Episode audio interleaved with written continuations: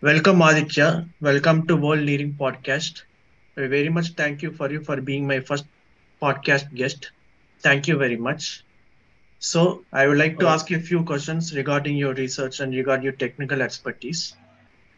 Well, my first question is, what is the main specialty that CFD made, such as you have chosen that regarding you have operation research, production, manufacturing, other other kind of stuff.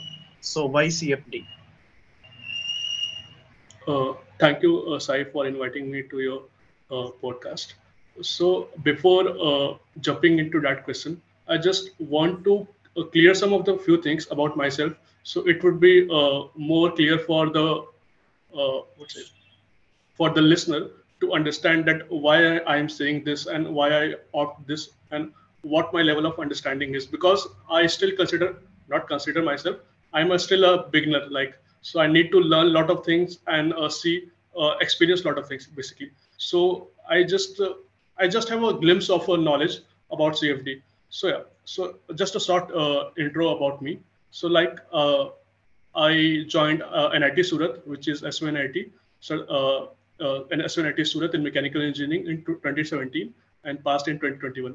So, like I graduate, I I taken one year gap after completing my 12th because uh, I was not, not able to get enrolled into uh, better colleges. So I just uh, taken a one year gap just to prepare for IIT and uh, maybe get into NIT or IIT or something type of that.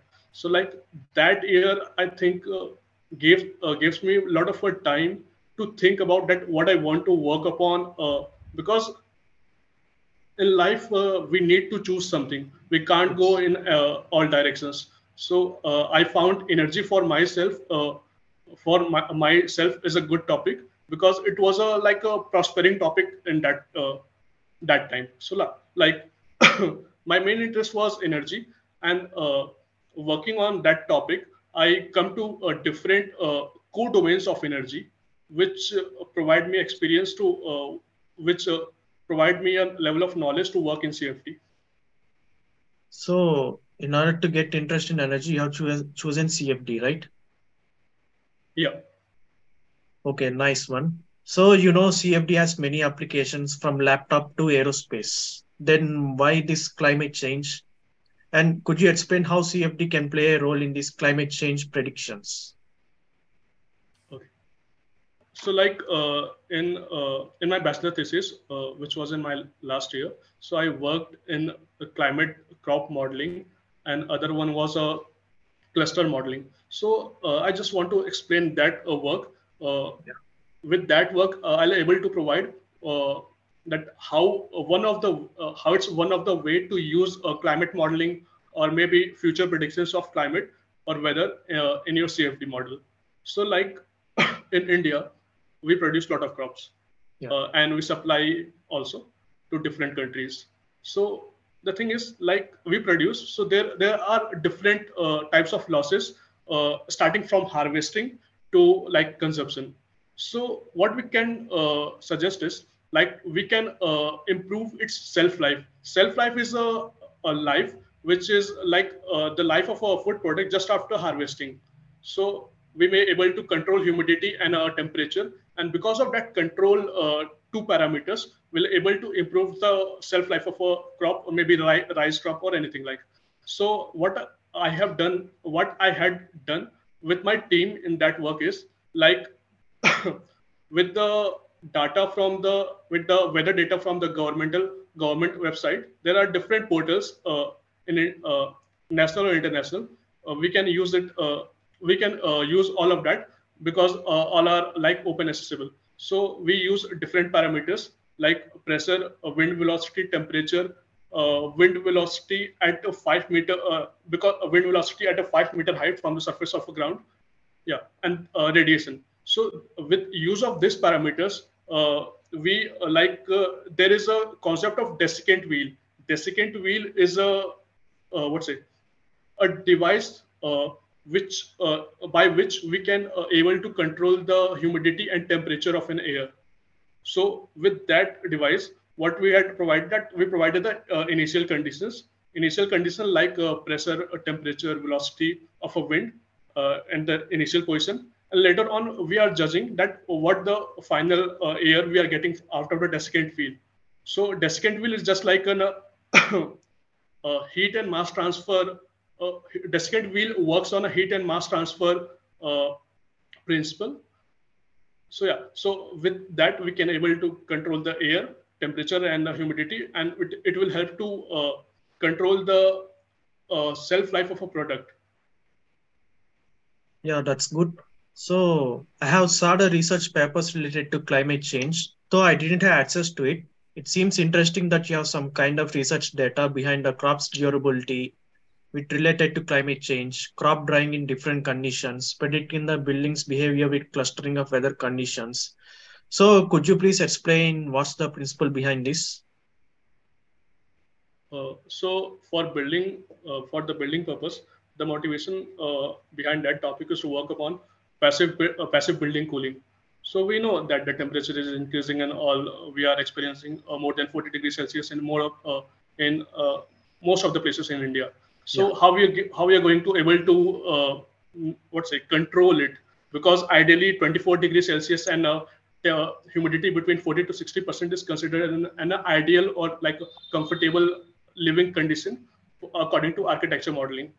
But we are living in that 40 and 44 and uh, uh, humidity more than 60 so and also like we can use the other uh, electronic devices like ac and a cooler and a lot of other electronics devices out of the uh, devices which can uh, control this but what we are doing right now is like in 1980 1970 there was a problem of fossil fuel so oh, what yeah. the what the problem was like i just want to explain and that yeah. same thing is occurring right now we are creating problem for ourselves and with that problem we are suffering oh. so if we make uh, if we define our actions more properly then we're able to mitigate the issues which will face in future or maybe right now also.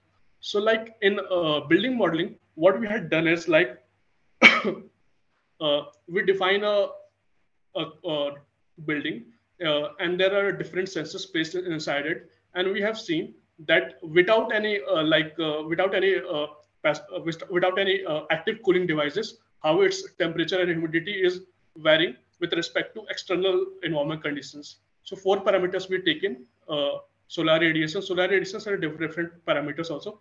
And apart from that uh, wind velocity temperature. Yeah.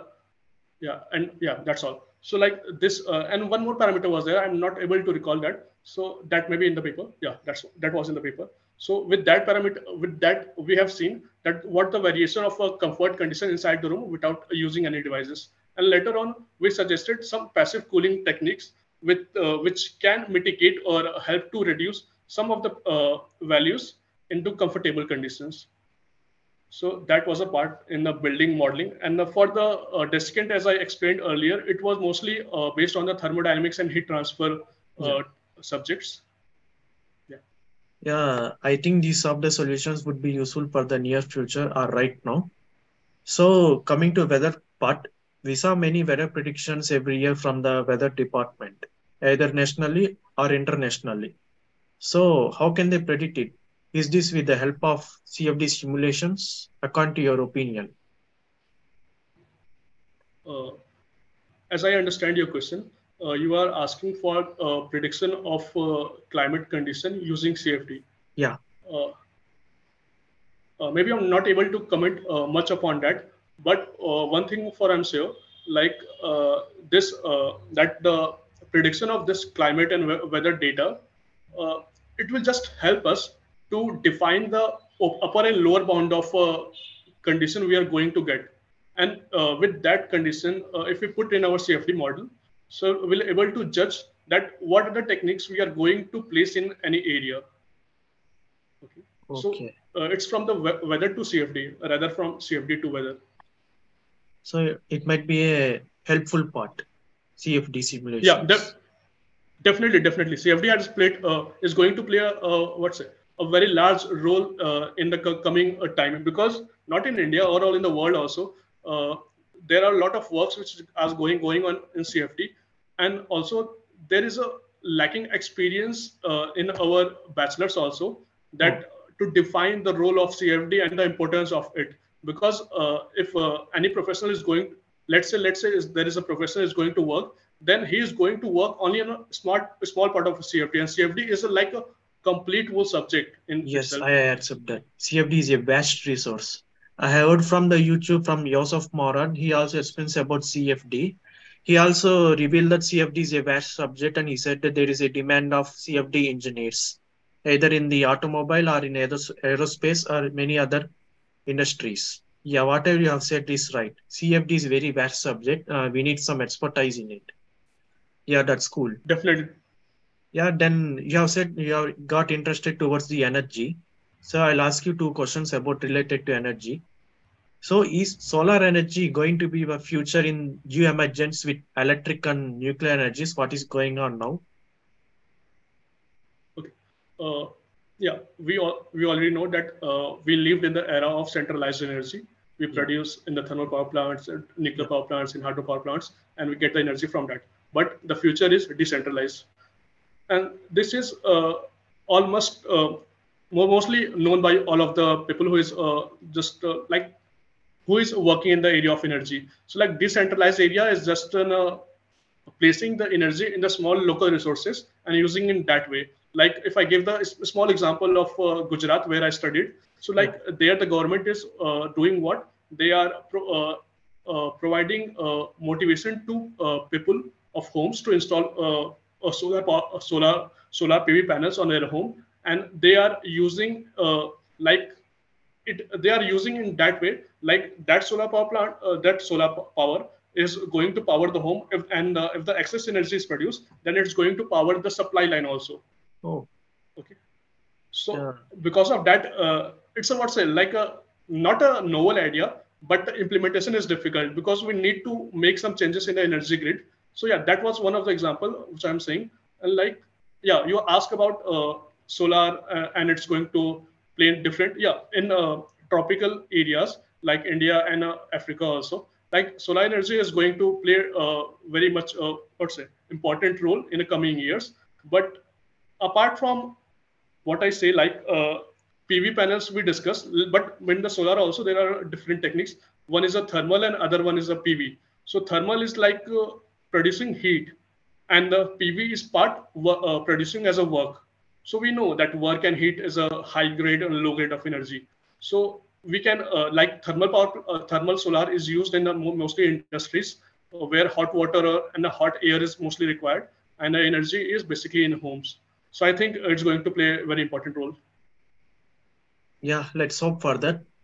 So we know before inventing cars, we used to ride on horse carriages with horse dung roads. So to avoid it, horse dung pollution, cars have been invented. But now cars are causing more pollution than these horse carriages, than the dung. Like vice versa, these renewable energies like electric vehicles, electric cars and hydrogen vehicles will be like a car causing more pollution in the near future. Like means uh, will these renewable energy cars and more of the cars will cause more pollution than the fossil fuel cars. Okay, uh, so I think uh, this question is mostly directed towards material uh, material use because uh, no, uh, but uh, for the electric cars we need have to more charging stations and we need more electricity which is to be produced from the fossil fuel energies or some of the nuclear power plants. So do you say that electric cars will have more pollutants than the fossil fuel cars? Then most of the uh, researchers are saying that uh, electric power cars is just a another resource of the pollutant. It is indirect fossil cars are direct. So what's the difference uh, so I like to give uh, the answer of this question in a different manner. Yeah. Like, let's say if we plant a one windmill or like a, a bunch of windmills in an area, so in short term, it's not it's not going to play much uh, larger role uh, in the in the like energy supply, energy distribution. But if you see in the uh, span of 10 or 20 years, and uh, that's the life lifespan of windmills, so uh, if we compare that amount of uh, like the decarbonized or like a negative carbon emission. Uh, with that comparison, we'll able to justify the installation of windmills. So similar in, similarly, I can say in the case case of cars also, like in Delhi Metro, they are targeting to use all solar energy to power metro. And uh, if someone lives in uh, what's it, Delhi, then they, he'll able to and he and she able to judge that metro is the heart of Delhi. Like so, you see, like uh, for the electric cars, I yeah, I definitely agree that uh, initially, if we are going to implement this in India, we are going to run it using the thermal power plant and uh, basically carbon energy. But in future, uh, if the if the government is going to implement last uh, last part of our renewable energy in different areas, so I think uh, in the last uh, span uh, in the last span of years, this emission will this starting emission that the problem created initially by electric cars will be handled by the negative emission is going to produce in the later years. And apart from one thing also I like to add on that, like initially we are targeting towards lithium and the other polymer batteries but yeah. from 2020 uh, 2035 uh, is just from one of the papers not one of the like many of the papers are saying that hydrogen car will going to take up the market. Hydrogen uh, hydrogen uh, battery like hydrogen power is already in the research and implemented in many of the cars also. Toyota is one of the example. So in future from 2035 i think uh, hydrogen will play much larger role. Yeah, yeah, we will see how automobiles will cope up with the hydrogen. So this is the last one, a philosophical question, not a technical one. So what would you suggest yourself and your juniors and your younger self, like 15 year old child? Uh, yeah, uh, for the 15 year, uh, maybe 15 year, uh, he'll be in uh, he will be in like in uh, t- 9th to 10th maybe? Yeah. Yes that's it okay. If he calls so, you what would you suggest about it? it's a philosophical question. I understand. Okay so uh, uh, what's it? Like there are very uh, few things i'll uh, able to recommend uh, like 10th or 12th uh, like 9 to 10th uh, child of a school. Like because he was he's not matured at that time. And also uh, the experience uh, which because your experience and my experience will be completely different because we are living in a separate part of india. So our society our parents and our all the uh, things are maybe different. So maybe maturity of mind maybe we can like discuss upon that. But the few things i just like to mention like uh, for uh, for like uh, I, what i see in india right the problem is so I think uh, transition from 10 to 11 is a very important uh, point for anyone.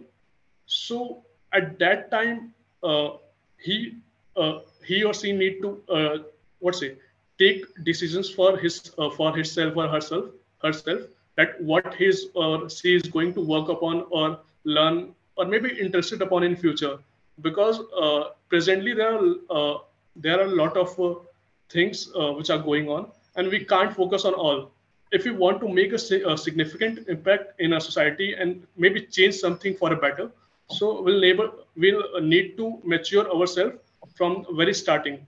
So i think uh, you need to make short term medium and long term goals in our life and uh, like from the 10th or 9th and you can able to learn that how to implement this and not to overburn yourself overburn in a sense by it's good it's good if you hear like uh, someone said like study for 12 or 15 hours but practically it's not possible. It's like uh, burning ourselves okay? So we need to uh, need to create a support group in ourselves in our friends maybe. Yeah that's those are the nice suggestions would you give to the 9th and 10th yeah everyone should follow these suggestions uh, irrespective of the age. Nice suggestions aditya and nice info about the energies and other climate changes and in CFD simulations. Thank you once again, Aditya, for spending time with me and giving some insights about the CFD simulations in weather changes and some sort of energies.